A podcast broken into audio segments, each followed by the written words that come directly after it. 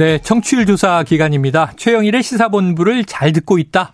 이렇게 답해 주시면 큰 힘이 되겠고요. 이 기간 동안 저희 시사본부 특별히 치킨 본부를 긴급하게 신설을 했습니다.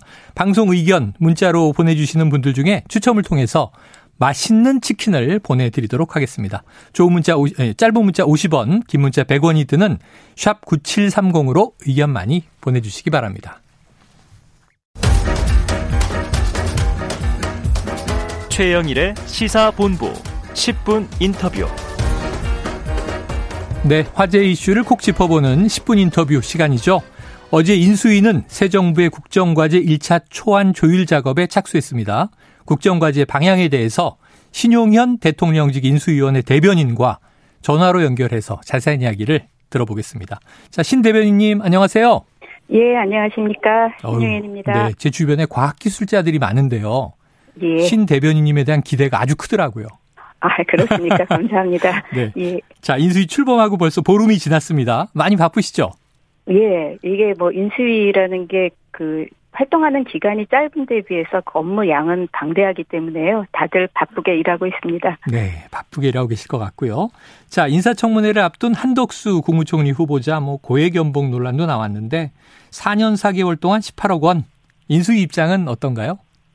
어, 그 총리 후보자에 대한 이제 뭐 그 문제는 저희 인수위 대변인실에서 다루는 건 아니고요. 네네. 예, 당선인께서 이제 지명을 하시고 당선인 대변인실에서 아마 이제 대답을 해야 되는 문제인 것 같습니다. 음. 근데 이제 저희 생각에는 뭐 만일 문제가 있다고 하면은 그 검, 인사 검증하는 단계에서 얘기가 나올 건데 음. 본인께서 그 어떤 그런 어떤 사적인 관계에 의한 문제 이런 거는 없다고 이미 밝히셨기 때문에 네네.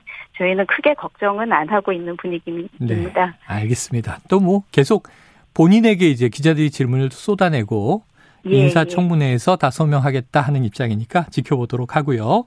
자, 또 이 한 후보자 추경을 위한 이 적자 국채 발행에 대한 입장, 재정 건전성을 특히 강조를 했는데요.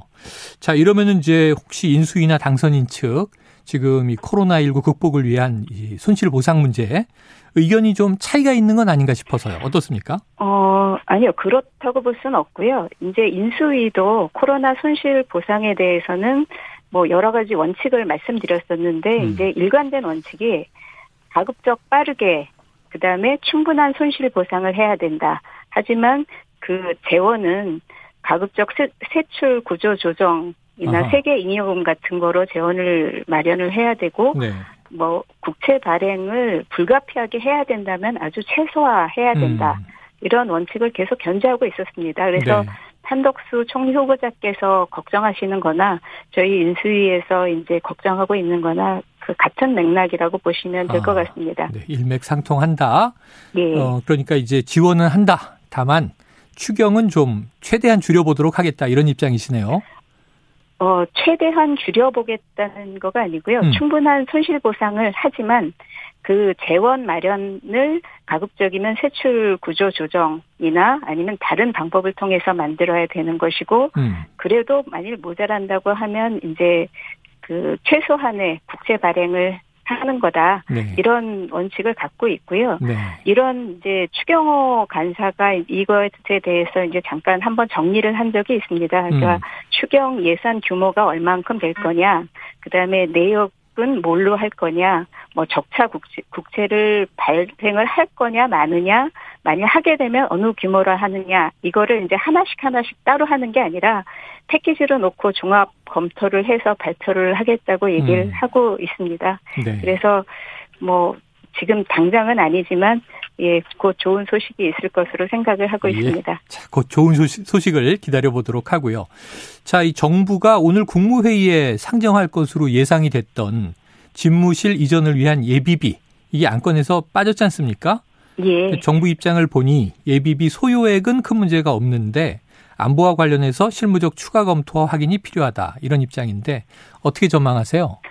어, 뭐, 그, 당선인과 지금 이제 청와대 측이 약속을 한 게 있기 때문에 뭐 잘 풀릴 거라고 생각을 하고요. 네. 뭐이 예비비를 집행하는 거, 이렇게 국무회의를 통과시키는 거 집행하는 거는 이제 온전하게 이 이번 현 정부와 그다음에 청와대 몫이기 때문에 음. 저희는 이제 어, 믿고 이제 기대를 하고 있고요. 네. 이것도 역시 이제 저희 제가 대변인을 맡고 있는 인수위 사항이 아니고. 이제 당선자실 그 대변인 쪽에서 대답을 해야 되는 건데 음. 제가 알고 있는 음, 한도에서 말씀을 드리면 그렇습니다. 아마 크게 문제가 있지는 않을 거고 아마 청와대 측에서도 조금 더 그 실무 검토를 거쳐서 이 예산 그 예비비를 상정해 주는 것으로 알고 있습니다. 네. 그래서 또 뭐 바로 나오는 보도들이 이제 문재인 대통령도 이제 빨리 승인하라 이런 얘기를 했고 그리고 예, 또 이제 예. 임시 국무회의를 연다고 하죠. 한번. 예, 이번 주 기다려. 안에 처리를 해 주시는 걸로 네. 듣고 있습니다. 예. 자, 그런데 이제 그동안의 메시지를 종합해 보면 이제 이런 그림이 됩니다. 현 청와대는 이제 집무실로 쓰지 않고요.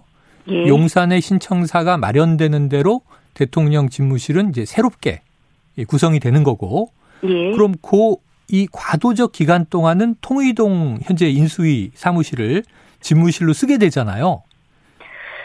어, 사실은 그 대통령이 어디서 근무하실 거냐 이런 거를 저희가 제가 말씀드릴 수 있는 거는 아니고요. 네네. 지금 뭐 이제 현실적으로 통이동을 쓰시지 않, 않겠느냐 하는 건 음. 이제 추측입니다. 그래서 그뭐 경호 문제나 이런 거를 다 생각을 해서 결정을 하실 거라고 생각을 하고 있고요. 네네. 다만 이제 당선인께서 그 당신이 불편한 일이 있더라도 그 약속은 지키시겠다는 의지는 어. 확고하기 때문에 네네네. 예, 예, 어떤 이제 대안을 찾아내실 거라고 생각을 하고 있습니다. 네. 그럼 이제 통이동 집무실이 되든 아니면 예. 또 대안, 대안이 되는 제3의 장소가 되든 이 그 용산으로 들어가기까지 혹시 소요 기간을 좀 어느 정도 감안하고 계세요? 그것도 이제 이거 제가 이제 자꾸 말씀드리는 게 저희가 제가 대변인을 맡고 있는 이제 인수위에 아, 너무 어려운 질문을 있고 많이 받고 계시군요. 예, 이게 예, 아니 그게 아니고 이제 네. 제가 맡은 업무가 있고 이 당선인 대변인실이 따로 있습니다. 맞습니다. 맞습니다. 예, 그래서 이제 청와대 이전에 관련된 거나 뭐 조금 아까 주, 지금 질문 주셨던 예비비 관련된 거는 이제 제 소관 업무가 네, 네. 아니어서 제가 이제 답하기가 조금 곤란한 네. 것들이 있습니다. 알겠습니다. 그리고 또 이제 이게 또 채널이 원 채널로 보통 가는 게 또 일반적이죠. 오늘 예. 아침에 이제 이 당선인 대변인은 교체되기도 예. 했습니다만 예, 예. 자, 인수위는 어쨌든 현 정부 부처들의 업무를 인수인계 받는 게 주 목적이잖아요. 맞습니다. 예. 그래서 지금 이 박원순 오거돈 방지법, 권력형 성범죄 은폐 방지 3법 요거 조속히 예. 추진하겠다 이렇게 밝히셨는데요. 예, 법무부가 예. 반대 입장을 냈어요. 어떻게 보십니까? 어, 이게 이제 사실은 그 윤석열 당선인께서 이게 약속을 하셨던 사항이에요. 이렇게 입법을 하겠다는 거를 약속을 하셨던 사항이기 때문에 음. 저희는 이제 입법을 추진을 하고 있는 거고요. 법무부가 이제 보고를 할 때 일종의 이제 조사 어, 위원회 설치하는 거에 대해서는 이제 크게 반대를 하지 않았는데 음. 성폭력 범죄 처벌에 관한 뭐 특례법 일부 개정안이라든지 뭐 보호법 관련된 그 법률 일부 개정안에 대해서는 이제 법률을 집행하는데 약간 안정성에 문제가 있다. 뭐 이런 말씀 그런 보고를 하셨다고 합니다. 음, 근데 네네.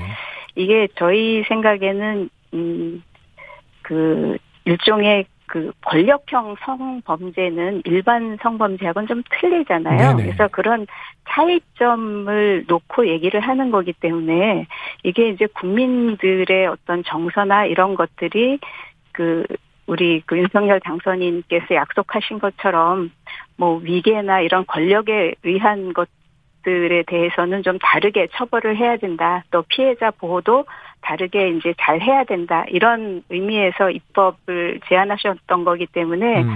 입법을 추진하는데 아마 이제 크게 문제가 없지 않을까라고 네네. 저희는 기대를 하고 있습니다. 왜냐하면 이제 국민 공감대가 중요하기 때문에요. 네네. 근데 이제 현재의 법무부 장관님 께서 이제 민주당 출신 의원이시고 음. 민주당 의원이시고 현역 그다음에 이제 이 법률안이 이렇게 제안이 됐던 배경이 있기 때문에 네네.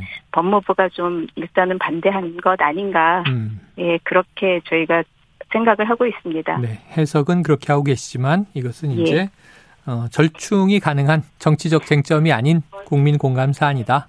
예, 그래서 네. 뭐 민주당이 다수당이긴 하지만 저희가 이제 국민적 공감대가 있는 것은 충분히 민주당하고 협의를 할 수 있고 네. 또그 어, 법 개정도 가능할 수 있다고 생각을 하고 있습니다. 알겠습니다. 부동산 좀 여쭤보겠습니다. 이 부동산 시장의 회복과 공급을 위해서 인수위가 양도세 중과율을 한시 배제한다. 이런 이야기가 나왔는데요.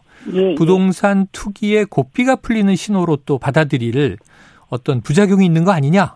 그렇다면은 음. 집값이 오를 경우에 억제 정책도 좀 검토하고 있는가 이런 궁금증이 있습니다. 어떻습니까? 예, 어, 정확하게 말씀드리면은 이제 양도세 중과율 한시 배제를 한 거는 이제 다주택 자에 대해서 한 것이고요. 네. 뭐 그다음에 이제 일시적인 그 이주택자 이런 데에 대해서 한 것이고 이거를 1년 한시적으로 했다는 거는 부동산 정책이라고 하는 게 시장에서 어떤 어떤 반응으로 이어질지가 중요하기 때문에 이제 음. 한시적으로 하는 겁니다. 그래서 말씀 주신 것처럼 부동산 에 대한 정책은 뭐 공급, 수요, 뭐 세금 제도, 금융 뭐 이런 것들이 이제 종합적으로 돌아가기 때문에 이게 하나를 잘못 발표하면 시장이 이제 굉장히 이렇게 의도하지 않았던 방향으로 움직일 수 있잖아요. 네. 그래서 부동산 TF가 인수위에 만들어져 있고요.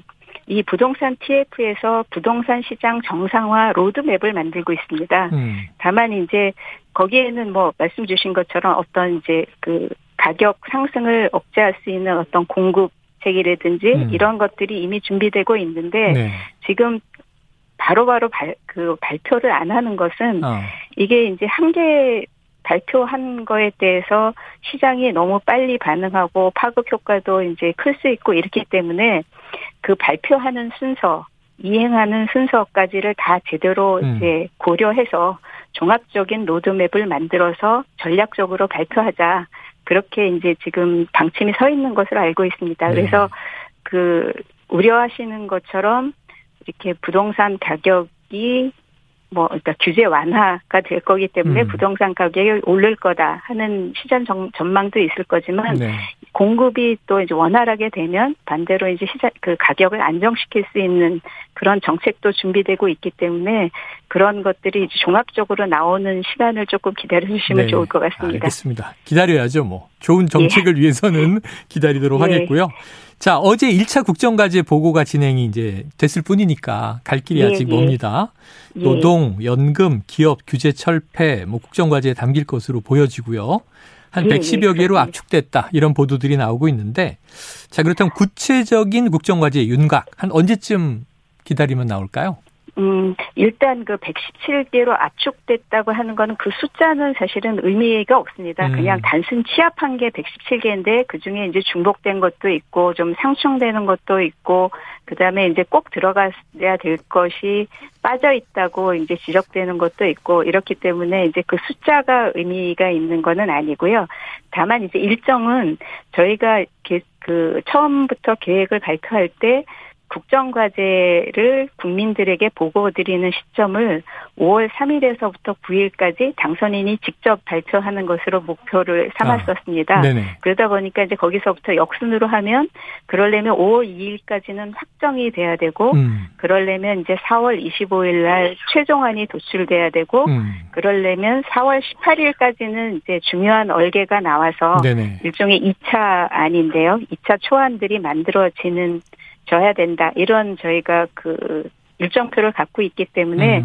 한 4월 18일쯤 되면 이제 확정은 아니지만 네네. 대략 이런 이런 얼개라고 하나요? 그렇죠. 그런 정도는 알 수 있을 것 같습니다. 네. 미세 조정이 될 여지들은 있지만 4월 예. 18일경에 윤곽 예. 얼개는 드러날 것이다. 예. 알겠습니다. 자, 인수위에서요. 이재명 전 경기지사 예, 대선에서 결혼 상대 후보인데 예, 대선 공약 예. 일부를 국정과제에 반영하는 안도 검토한다. 이런 얘기도 있는데 예. 맞습니까?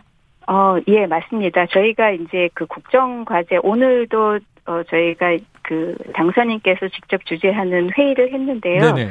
그 국정과제 후보군들 중에서 뭐 아까 말씀드린 것처럼 이제 뭐 서로 그 분과별로 협의를 해서 더 다듬어야 될 것도 있지만 그 다듬어가는 과정 중에서 뭐 청년 TF에서 내놓은 의견이라든지 아니면은 이제 저희가 그 상임 자문위원으로 모신 분들이 있습니다. 그런 분들의 의견, 그다음에 현장에서 수렴된 의견 이런 것도 이제 포함해서 다시 검토를 하고 그리고 오늘 이제 특별하게 더 당부가 된 게 어 그 다른 당, 뭐 민주당 의 이재명 후보뿐만 아니라 다른 당에서 나왔던 좋은 그런 공약들이 있는지를 더 검토를 해서 좋은 것들은 이제 받아들이자 국민의 입장에서 그 국정과제를 만들자 이런 얘기가 있었습니다. 네, 알겠습니다. 자, 과기부 장관 후보로 신 대변인님이 거론되고 있더라고요.